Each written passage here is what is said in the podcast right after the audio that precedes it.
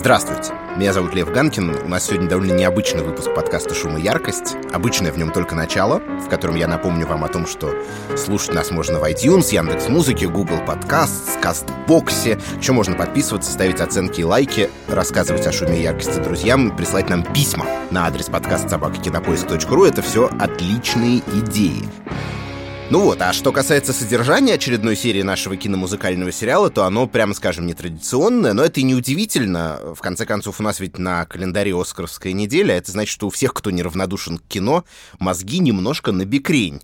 И меня Оскаровская лихорадка тоже не обошла стороной, поэтому а вместо типичного выпуска про какого-нибудь режиссера или композитора или конкретный фильм, как это было с Шреком, я решил вместе с вами коротко пройтись по оскаровским номинантам в музыкальной категории, их, я напомню, пятеро, и обсудить, кто из них больше достоин победы. Ключевое слово «коротко». Некоторые фильмы вышли совсем недавно, мы с вами вряд ли уже успели посмотреть их больше одного раза, поэтому я сразу предупрежу, что сегодня будет немножко больше просто каких-то таких м, импрессионистских личных ощущений и немного меньше фундаментальной науки. Но, тем не менее, обещаю, что не забудем никого, даже нашего старого знакомого Джона Уильямса, о котором в шуме яркости мы совсем недавно говорили очень подробно, а он, представьте себе, опять тут как тут.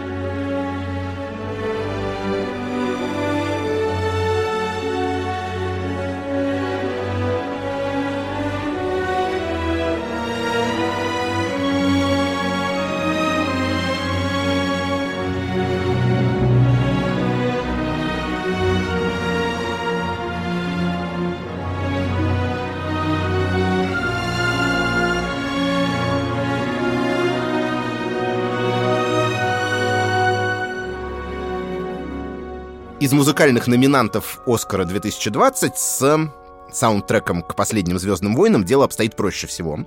Поэтому на нем мы не будем особо задерживаться, только отметим очевидное. Джон Уильямс — великий мастер ресайклинга.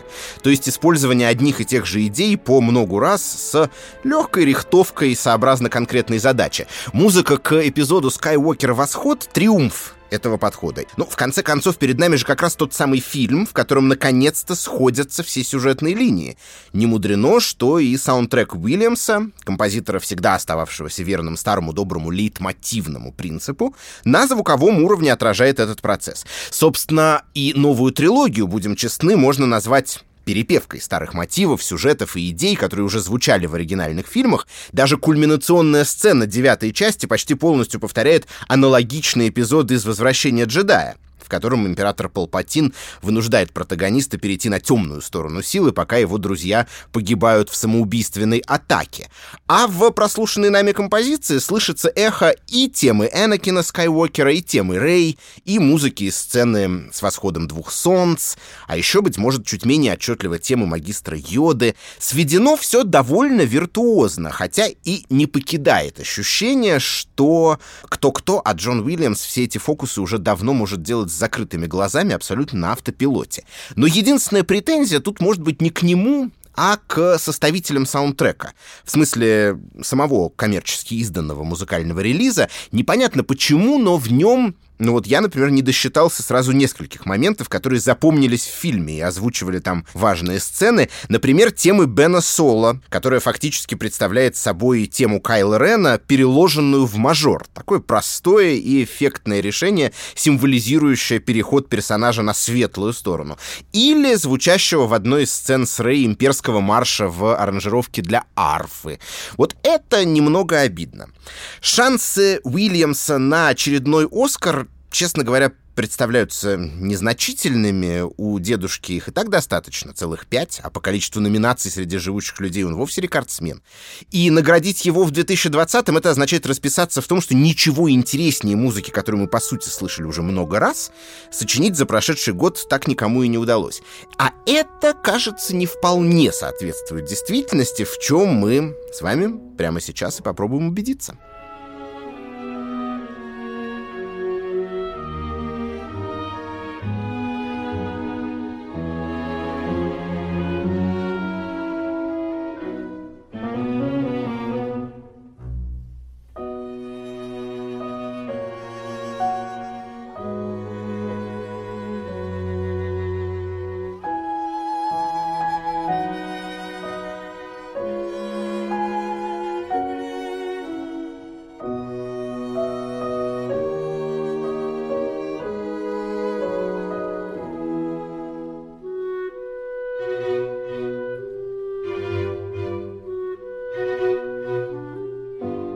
Фильм Ноа Баумбаха «Брачная история» стартует с такого, я бы сказал, обаятельного фильма внутри фильма восьмиминутной короткометражки, которую мы видим еще до того, как начался, собственно, реальный сюжет картины. Я имею в виду монтаж из таких одновременно грустных и смешных воспоминаний героев, Чарли и Николь, друг о друге.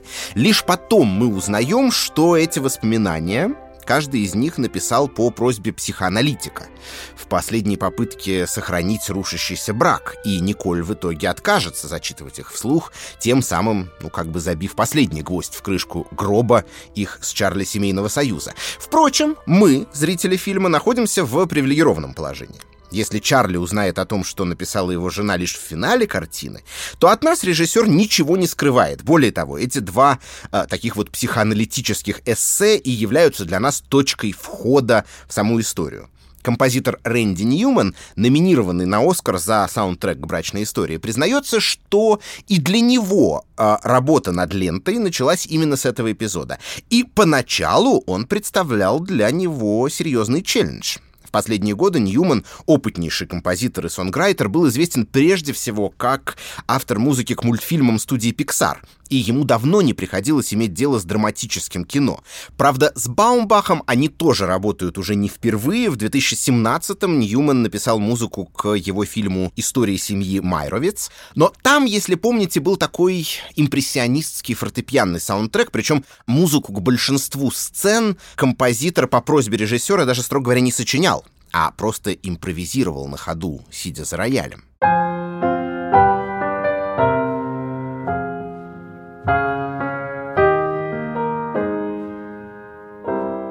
Здесь же такой рецепт явно не сработал бы. 8 минут сложного нарративного монтажа требовали адекватного, а значит столь же детально продуманного, прописанного и синхронизированного с картинкой музыкального сопровождения. Кроме того, Баумбах в этот раз попросил полноценное оркестровое письмо взамен фортепианного и упомянул музыку Жоржа Делерю к фильмам Франсуа Трюфо в качестве ориентира.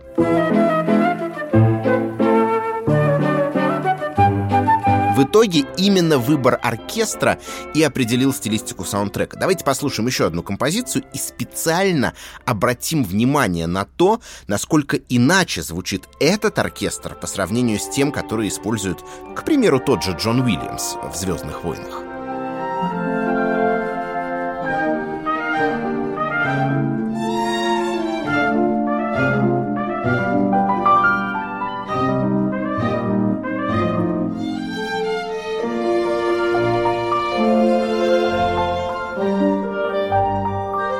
Чем же дело?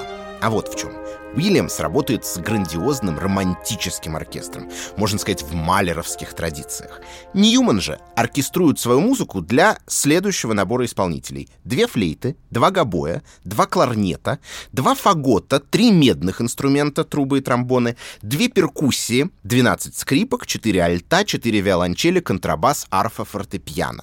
Всего 35 человек. И это так называемый камерный оркестр, а не симфонический что, в свою очередь, означает существенно большую легкость, прозрачность фактуры, лучшую слышимость каждой инструментальной партии. И, собственно, нетрудно догадаться, почему Ньюман выбрал именно такое решение.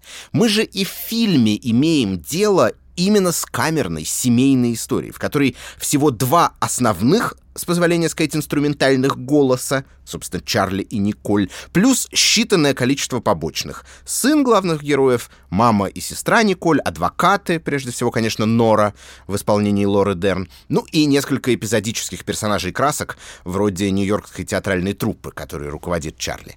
Озвучивание этого сугубо камерного сценария силами большого оркестра а Джон Уильямс был бы, ну, попросту неуместным. И Рэнди Ньюман рассудил точно так же. А уже это решение потянуло за собой все остальные ниточки, и музыка написалась эффектная, легкая, обаятельная, напрочь лишенная симфонической торжественности. И, кстати, отголоски мелодии с того самого начального восьмиминутного фильма в фильме слышны в брачной истории впоследствии, как бы напоминая нам какие чувства на самом деле испытывают друг другу герои. И наоборот, характерно, что музыка полностью пропадает, например, в центральной сцене ссоры, где Чарли и Николь бросаются друг в друга очень тяжелыми угрозами и обвинениями.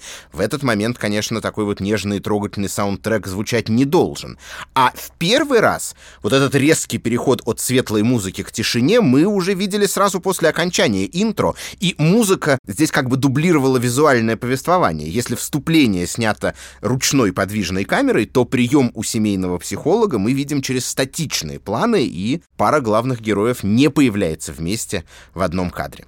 Вернемся к брачной истории еще разок чуть попозже, а сейчас нельзя не упомянуть о дополнительной внутренней интриге в музыкальной оскаровской гонке. Дело в том, что Рэнди Ньюману в этом году приходится сражаться за главный приз со своим двоюродным братом, еще одним Ньюманом, Томасом. Последний сочинил саундтрек к одному из фаворитов текущего Оскара, военной драме 1917 Сэма Мендеса, и, наверное, пора нам и из него что-нибудь послушать.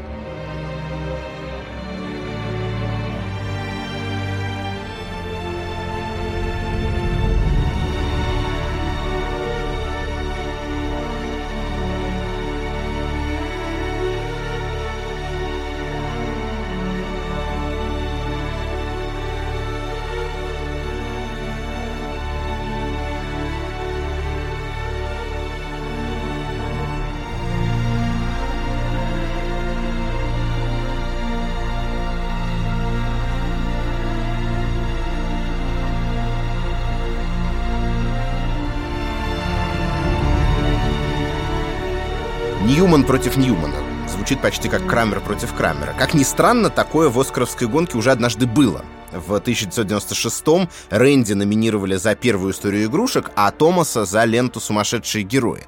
А впрочем, учитывая плодовитость композиторов из семейства Ньюман, может быть странно как раз другое, что сталкивались они друг с другом в походе за Оскаром до сей поры лишь однажды. Ну, на всякий случай упомяну, что Томас Ньюман приходится родоначальнику династии, легендарному кинокомпозитору Альфреду Ньюману родным сыном, а Рэнди племянником. Так вот, саундтреки Томаса и Рэнди Ньюманов к 1917 к брачной истории отличаются друг от друга, вы знаете, примерно так же, как отличаются друг от друга сами фильмы. Ну, то есть, другими словами, полностью, во всех отношениях. Там была лирика, тут эпос. Там камерная история одной семьи, тут грандиозная человеческая трагедия, да, Первая мировая война. За первые пять минут картины Сэма Мендеса в кадре появляется больше людей, чем, по-моему, за весь фильм Баумбаха. Логично таким образом, что эпос и в музыке должен, конечно, иллюстрироваться эпически, то есть широкими оркестровыми мазками, масштабными симфоническими звучностями. Собственно, в прозвучавшем отрывке The Night Window, который в фильме сопровождает такое лунатическое путешествие героя по горящему разрушенному городу, чрезвычайно так впечатляющий эпизод, все это хорошо заметно. Слушатели уже успели найти пересечение между ньюмановской музыкой и некоторыми работами английского композитора первой половины 20 века Ральфа Воэна Уильямса. Например, в том, как гармония тут гуляет вокруг нестабильного аккорда, вроде бы мажорного, но с дополнительным интервалом малой сексты, взятым из параллельного минора. Трудно сказать, намеренная ли это отсылка, Разумеется, такие решения использовали и другие композиторы, но, вы знаете, ассоциация красивая. Особенно если учесть, что воин Уильям, собственно, воевал в Первой мировой войне и, более того, после этого частично лишился слуха. На самом деле, главный нюанс тут вот в чем. Как вы знаете, фильм 1917 снят одним кадром. Ну, точнее, наверное, сказать, что там успешно имитируется съемка одним кадром. А это ведь значит, что композитор заметно стеснен в возможностях. Он не может традиционным способом вводить и выводить музыкальные темы, реагируя на начало и окончание той или иной сцены. При этом, ну, разумеется, саундтрек, тем не менее, должен как-то меняться на протяжении фильма. И вот тут самое важное понять, как именно где, в какие моменты одна тема будет исчезать, а другая появляться. Чтобы понять, как Томасу Ньюману, разумеется, вместе с Сэмом Мендесом, удалось на этот вопрос ответить, послушаем еще один отрывок.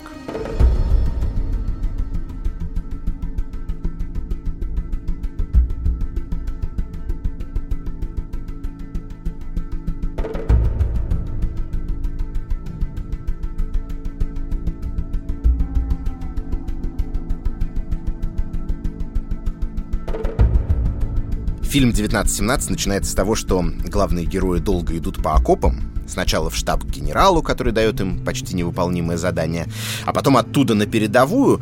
И вот смотрите, что делает композитор.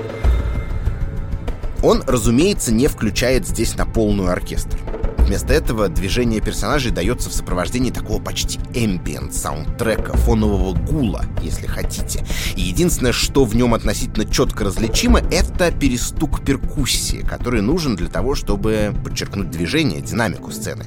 Остальное не более чем набор таких немного ракочущих низкочастотных шумов. И впоследствии вот этот ambient, исполненный частично оркестровыми средствами, а частично на синтезаторе, становится в фильме излюбленным ньюмановским приемом. Из него-то и вырастают более цепкие мелодические оркестровые темы, а затем в нем же и тонут, израсходовав а, свой эмоциональный потенциал. К тому же ambient можно подзвучивать разными спецэффектами. Можно перкуссией, там, где иллюстрируется довольно быстрое движение, а можно, например, стуком сердцебиения, там, где герои, наоборот, медленно, в страхе пересекают ничью землю между позициями враждующих сторон. Композитор рассказывал, что в условиях, когда нет четких, ярко выраженных границ между сценами, визуальными маячками для него были смены декораций или пейзажей. Вот траншея, вот усыпанная трупами вот эта самая ничья земля, вот горящий город, а вот лес или река с водопадом. И именно по этому принципу он менял музыкальное сопровождение. Кто из Ньюманов имеет большие шансы на Оскар?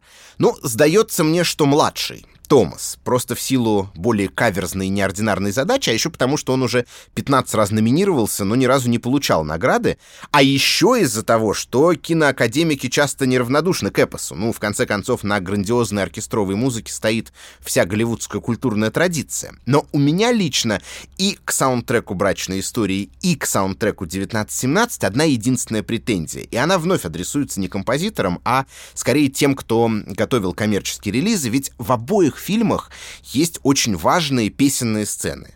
У Баумбаха это сцена, в которой Адам Драйвер в роли Чарли поет в баре песню «Being Alive» из одного из мюзиклов Стивена Сондхайма. Somebody hold me too close. Somebody hurt me too deep.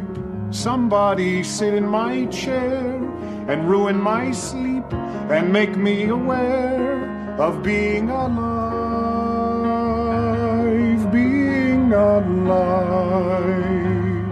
А у Мендеса это исполнение фолк-стандарта The Wayfaring Stranger солдатами на лесном привале.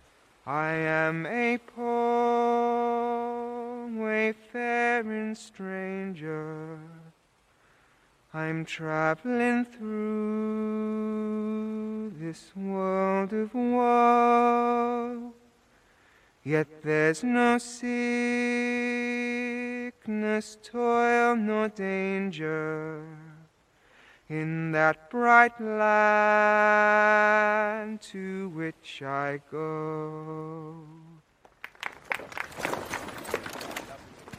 И очень жаль, но в саундтрек, который выпущен в свет и который можно услышать на разнообразных стриминговых платформах, этот трек, как и песня Чарли из «Брачной истории», не вошел. Ну, а нам остается вспомнить еще двух фигурантов оскаровской гонки за лучшую музыку к фильму. Ну, например, работу Александра Деспла в фильме Греты Гервик «Маленькие женщины».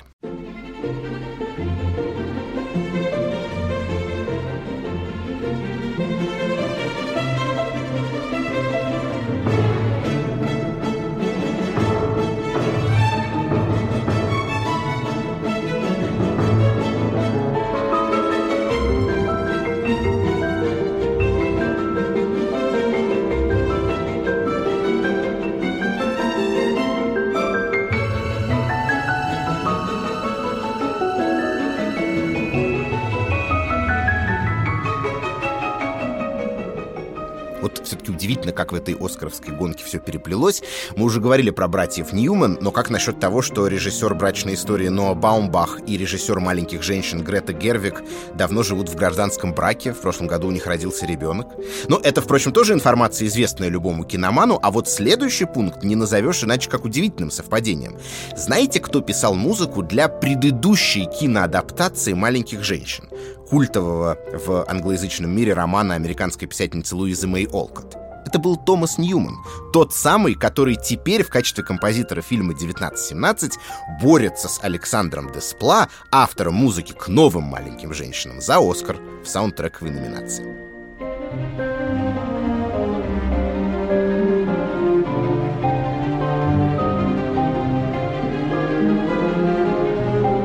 Ну ладно. Что касается Деспла, то тут, наверное, надо прежде всего отметить две вещи. Во-первых, в фильме Греты Гервик оказалось просто-напросто очень много музыки, что, к слову, несколько удивило самого композитора. Посмотрев ленту, он сравнил ее с балетом, в котором, как известно, все действие происходит под музыкальный аккомпанемент. И да, темам Деспла тут и и правда периодически свойственна такая почти балетная острая ритмичность. Не только в сцене бала, где это вроде бы подразумевается сюжетом, да, но и где угодно, вплоть до эпизода в начале картины, в котором главный герой не просто бежит по городу. Вот эта ритмическая энергия, рассказал композитор, не что иное, как кивок в сторону Моцарта. А вот откуда тут взялся Моцарт, это второй интересный момент. Когда Теспла получил заказ на музыку к маленьким женщинам, то первым делом спросил Грету Гервик, как она ее видит. И знаете, что она ответила? Как нечто среднее между Моцартом и Дэвидом Боуи. И примечательно это не только как очередной пример такой занятный и немного дезориентирующий, на первый взгляд, инструкции от режиссера к композитору. Мы уже много такого вспоминали в «Шуме и яркости», но и как свидетельство творческой свободы Гервик. Потому что, ну смотрите, фильм ведь вроде бы имеет довольно точные координаты места и времени. Это Америка второй половины XIX века, война севера и юга и так далее. И Моцарт, и Боуи тут в разной степени анахронизм. Но поскольку и с повествовательным первоисточником режиссер обходится весьма вольно, то и анахронизмы ей нипочем. Неважно, что на самом деле могло или не могло звучать в заданном времени и пространстве. Главное, чтобы эмоция была передана достаточно ярко и доходчиво. Ну а Александр Деспла, превратившийся, конечно, в одного из самых ярких ныне действующих кинокомпозиторов, только рад Гретте в этом подыграть. И его музыка получилась очень органичной повествованию. К слову, и тут ведь тоже, как у Рэнди Ньюмана в «Брачной истории», мы слышим именно небольшой камерный оркестр. Но что касается оскаровских шансов, в этот раз интуиция подсказывает показывает, что они не очень велики, чего нельзя сказать о последнем фильме, о котором пойдет речь в сегодняшнем подкасте.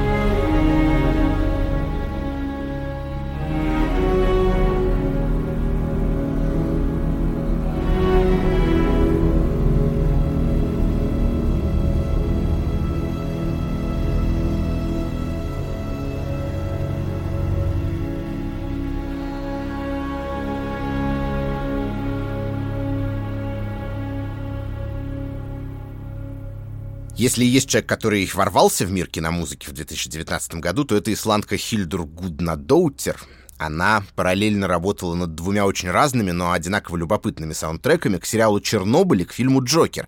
Первый уже принес ей Эмми, второй — «Золотой глобус», и вот теперь музыка к «Джокеру» номинирована на «Оскар» в числе прочих номинаций, которых именно у этого фильма перед предстоящей церемонией оказалось рекордное количество. И вы знаете, именно поэтому есть ощущение, что музыкальную как-то чуть-чуть недооценивают. Она как будто бы идет довеском к остальным, к лучшему фильму, лучшему режиссеру, лучшему актеру, лучшему сценарию. Но это несправедливо справедливо именно здесь, потому что достаточно совсем чуть-чуть погрузиться в историю вопроса, а на большее мы сегодня не отважимся, лучше потом когда-нибудь отдельно вернемся и к Джокеру, и вообще к творчеству Хильдур, то тут сразу выяснится, что музыка в этой картине сыграла, быть может, определяющую роль. Дело в том, что режиссер Тодд Филлипс а, привлек исландскую виолончелистку к работе на очень раннем этапе. И для начала он просто послал ей сценарий и попросил сочинить что-нибудь, оттолкнувшись от него. Не для какой-нибудь конкретной сцены, а абстрактно, что называется, под настроение. И дальше случилось вот что. Хильдур прислала Филлипсу одну из своих тем. А тут как раз на съемочной площадке случился затык во время работы над сценой после убийства героем трех мужчин в метро. Там первоначально планировалось, что Артур Флек э, забегает в помещение, смывает с себя грим и смотрит в зеркало. Но режиссер и Хоакин Феникс, исполнитель главной роли, хотели как-то ярче маркировать превращение персонажа собственно, комика Артура Флека в зловещего антигероя Джокера. И в итоге, повинуясь какому-то мгновенному импульсу, Филлипс включил композицию Хильдур, а Феникс стал под нее танцевать, делать вот эти странные пассы руками. Ну, если вы видели фильм, то видели, что эта сцена в нем осталась именно в таком виде. Более того, именно в ней, без единого слова, просто вот музыкальными и пластическими средствами, оказывается выражен ключевой момент перевоплощения.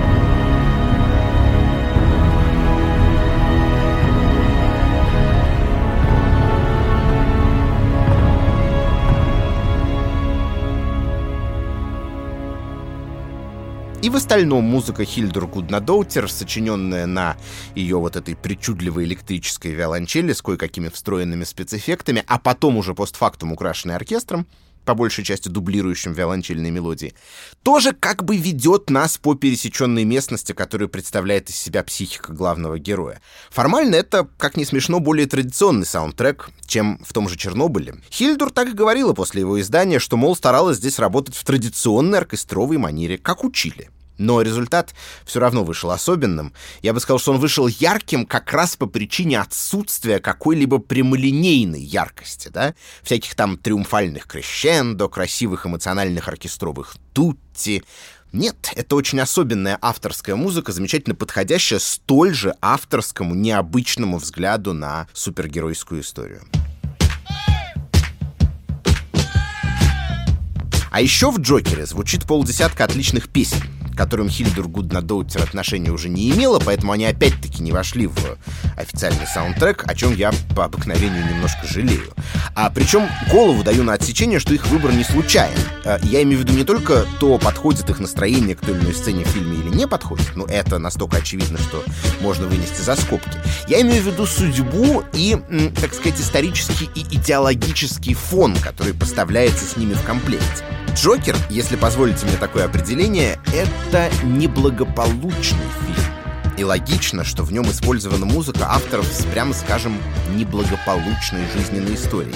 Одна из этих песен, например, принадлежит Гэри Глиттеру, музыканту, который был звездой глэм-рока, э, но пал так низко, как, к счастью, не удавалось больше почти никому. Он сейчас мотает срок в тюрьме за растление малолетних детей. Другая же песня — это запись одного из моих любимых музыкантов 60-х, совершенно удивительного человека по имени Джексон Си Фрэнк, автора, собственно, одного единственного альбома, который затем всю жизнь боролся с психическими болезнями и травмами и закончил дни бездомным. Если помните, Артур в одной из сцен говорит, что слышал по радио песню, в которой пелось «Меня зовут Карнавал», и это, дескать, так странно, потому что это ведь и его сценический псевдоним тоже. Так вот, песня, о которой идет речь, как раз принадлежит Джексону Си Фрэнку, музыканту, с которым я вам очень рекомендую познакомиться поближе. I've seen your face in every place that I'll be going. I read your words like black hungry birds read every sowing. Rise and fall, spin and call, and my name is Carnival. Хотя Оскары и вручают только за оригинальную музыку, а не за скомпилированный саундтрек. Ну и, собственно, этот экспериментальный выпуск «Шума и яркости», наверное, логично будет подытожить прогнозом, но тут я должен искренне сознаться вам, что, если честно, никогда не угадываю результаты конкурсов, футбольных матчей или еще чего-либо. Поэтому давайте я скажу так. Мне Фаворитами Оскаровской гонки в музыкальной номинации видятся Хильдер Гуднадоутер с Джокером и Томас Ньюман с 1917. Ну, а если статуэтку в итоге дадут не им, а кому-то еще, вы знаете, кого в этом винить и кто сглазил этих достойных композиторов. На этом все. Подкаст этот мне по обыкновению помогали делать звукорежиссер Алексей Пономарев, редактор Даулет Джанайдаров, продюсер Женя Молодцова и главный редактор кинопоиска Лиза Сурганова. Подписывайтесь на «Шум и яркость» на вашей любимой платформе, присылайте нам отзывы и комментарии. Счастливо и до скорого.